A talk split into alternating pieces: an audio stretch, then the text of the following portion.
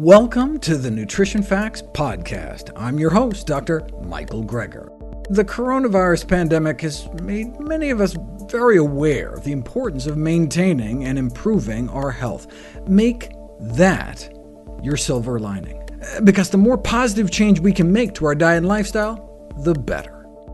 Today, we have the final episode in our series on stroke and diet.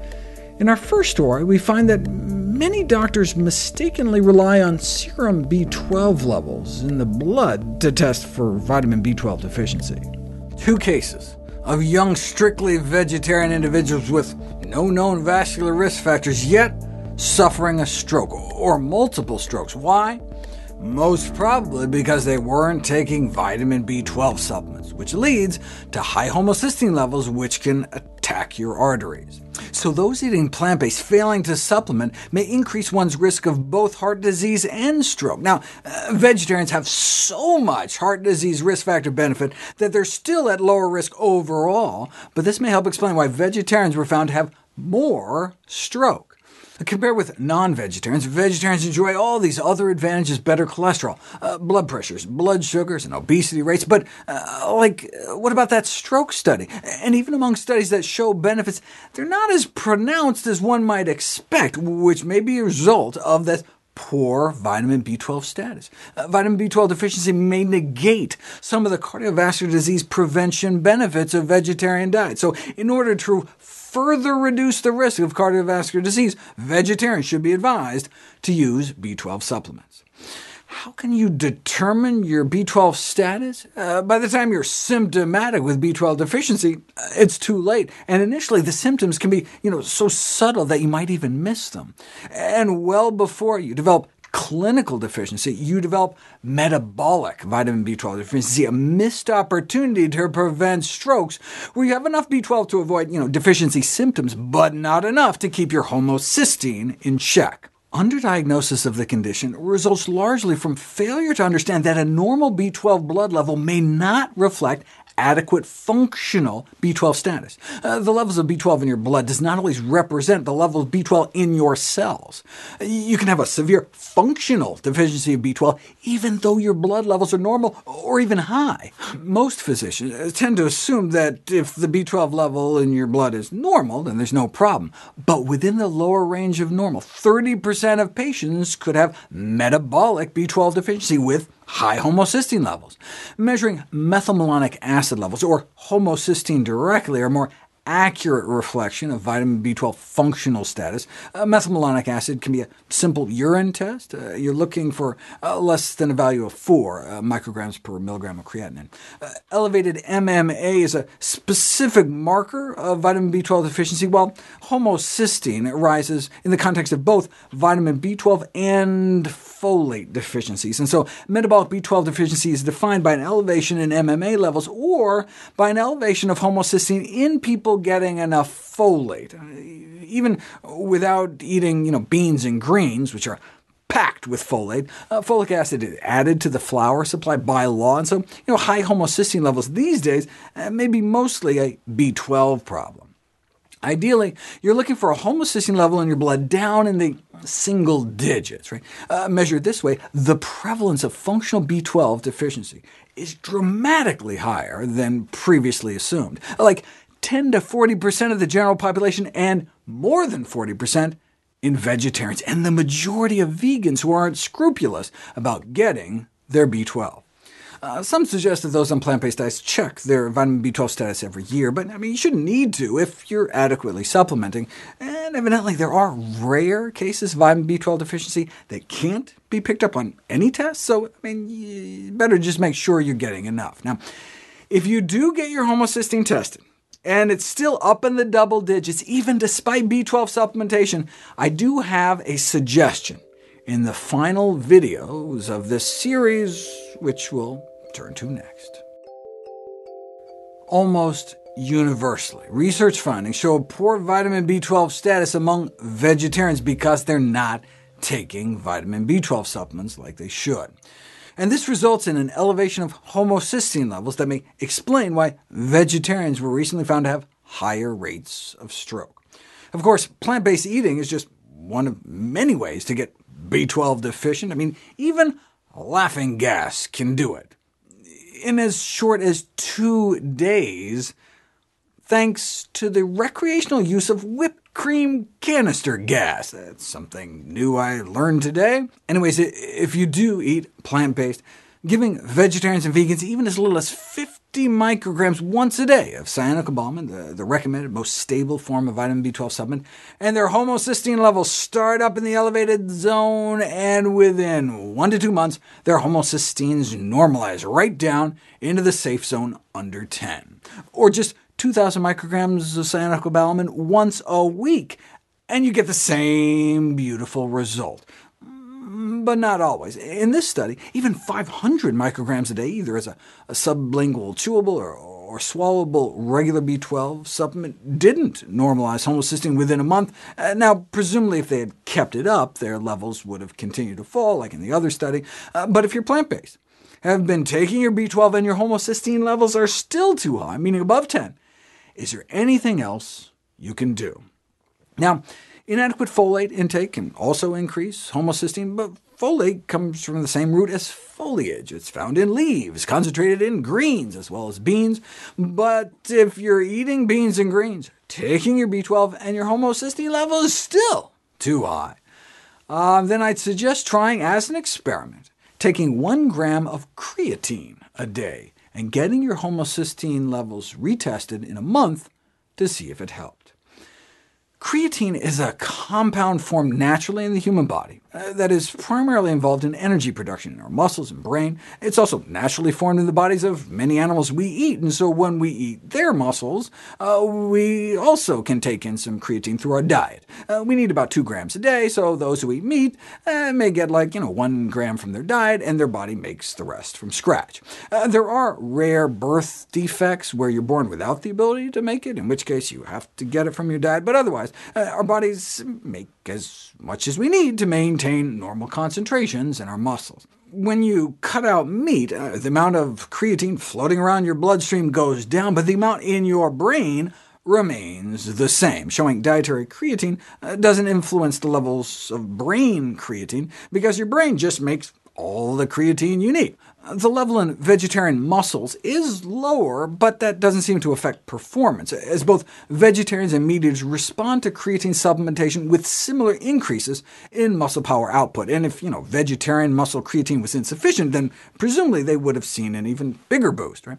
So basically, all that happens when you eat meat is that your body just doesn't have to make as much. Um, what does this all have to do with homocysteine. OK, in the process of making creatine, your body produces homocysteine as a waste product. Now, Normally, this isn't a problem, because your body has two ways to detoxify it, using vitamin B6, or using a combination of vitamins B12 and folate. Now, B6 is found in both plant and animal foods. is rare to be deficient, but you know, B12 is mainly in animal foods, and so you know, it can be too low in those eating plant-based who don't supplement or eat B12-fortified foods, and folate is concentrated in plant foods, so it can be low in those who don't regularly eat greens or beans or folic acid-fortified grains. And without that escape valve, homocysteine levels can get too high. If, however, you're eating a healthy plant-based diet and taking your B12 supplement, your homocysteine levels should be fine, but what if they're not? Right? One might predict that if you started taking creatine supplements, the level of homocysteine might go down since you're not going to have to be making so much of it from scratch, producing homocysteine as a byproduct. But you don't know until you put it to the test, which we'll cover next. The average blood levels of homocysteine in men is about one and a half points higher than in women. Maybe that's one of the reasons why men tend to be at higher risk for cardiovascular disease. Women don't need to make as much creatine as men, since they tend to have less muscle mass, and that may help explain the gender gap in homocysteine levels. If you remember from my last video, in the process of making creatine, your body produces homocysteine as a byproduct. So maybe for people with stubbornly high homocysteine levels that don't sufficiently respond to B vitamins, perhaps creatine supplementation may represent a practical strategy to draw homocysteine levels down into the normal range.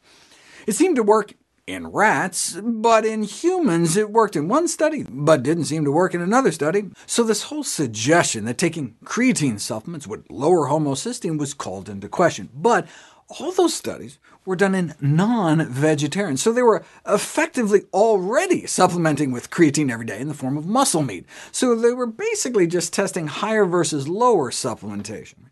Those eating strictly plant-based make all their creatine from scratch, so they be more sensitive to an added creatine source. Uh, but there were never any studies on creatine supplementation in vegans for homocysteine lowering until now. They took a bunch of vegans who were not supplementing their diets with vitamin B12, so you know some of their homocysteine levels were like through the roof, a few as high as 50, when the ideal is more like under 10. But after taking some creatine for a few weeks, all of their homocysteine levels normalized. Now, they didn't really normalize, which would have been under 10, but that's presumably because they weren't taking any B12. Right? Give vegetarians and vegans vitamin B12 supplements, either daily dosing or once a week, and their levels really normalize in a matter of months. But the fact that even without B12, uh, that, you, that you could bring down homocysteine levels with creatine alone suggests, uh, to me at least, that if your homocysteine is elevated on a plant-based diet, meaning above 10, despite despite taking B12 supplements and eating you know, greens and beans to get enough folate, well, then it may be worth experimenting with supplementing with a gram of creatine for a few weeks and see if your homocysteine levels come down. Why one gram? That's approximately how much non-vegetarians are not having to make themselves. Uh, that's how much erased vegetarian discrepancies in blood and muscle, and how much has been shown to be safe in the longer term. How safe exactly is it? Well, I mean, one can take a bit of comfort in the fact that it's one of the world's best-selling dietary supplements, with literally billions of servings taken, and the only consistently reported side effect has been weight gain, uh, presumed to be from water retention. Uh, the only serious side effects appear to be among those with pre-existing kidney diseases, taking whopping doses, like you know, 20 grams a day. A concern was raised uh, that creatine could potentially form a carcinogen known as N-nitrososarcosine uh, when it hit the acid bath of the stomach, but when actually put to the test, this does not appear to be a problem. Bottom line, doses up to 3 grams a day are unlikely to pose any risk, provided high-purity creatine is used, and as we all know, dietary supplements are not regulated by the FDA and may contain contaminants or, or not actually contain what's on the label. Uh, contaminants generated during the industrial production. When researchers looked at 33 samples of creatine supplements made in the US and Europe, they all did actually contain creatine, which is nice, but about half exceeded the maximum level recommended by food safety authorities for at least one contaminant. The researchers recommend that uh, consumers give their preference to products obtained by producers that ensure the highest quality control. Hmm, easier said than done. Because of the potential risks, I don't think people should be you know, taking creatine supplements willy-nilly, but the potential benefits may exceed the potential risks if, again, you're on a healthy plant-based diet taking B12 and your homocysteine levels are still not under 10. I would suggest giving a gram a day of creatine a try to see if it brings it down. Um, the reason I did this whole video series all goes back to this study, which found that although the overall cardiovascular disease risk is lower in vegetarians and vegans combined, they appeared to be at slightly higher stroke risk. I went through a list of potential causes, arrived at elevated homocysteine, and the solution, a regular, reliable source of vitamin B12. The cheapest, easiest method that I personally use is one 2,500 uh, microgram chewable tablet of cyanocobalamin. In fact, you can just use 2,000 uh, microgram once a week, and cyanocobalamin is the most stable source of B12. Take that once a week, and then a backup plan for those doing that and still having elevated homocysteine is an empirical trial of 1 gram a day of creatine supplementation, uh, which has been shown to improve at least capillary blood flow in those who started out with high homocysteine levels.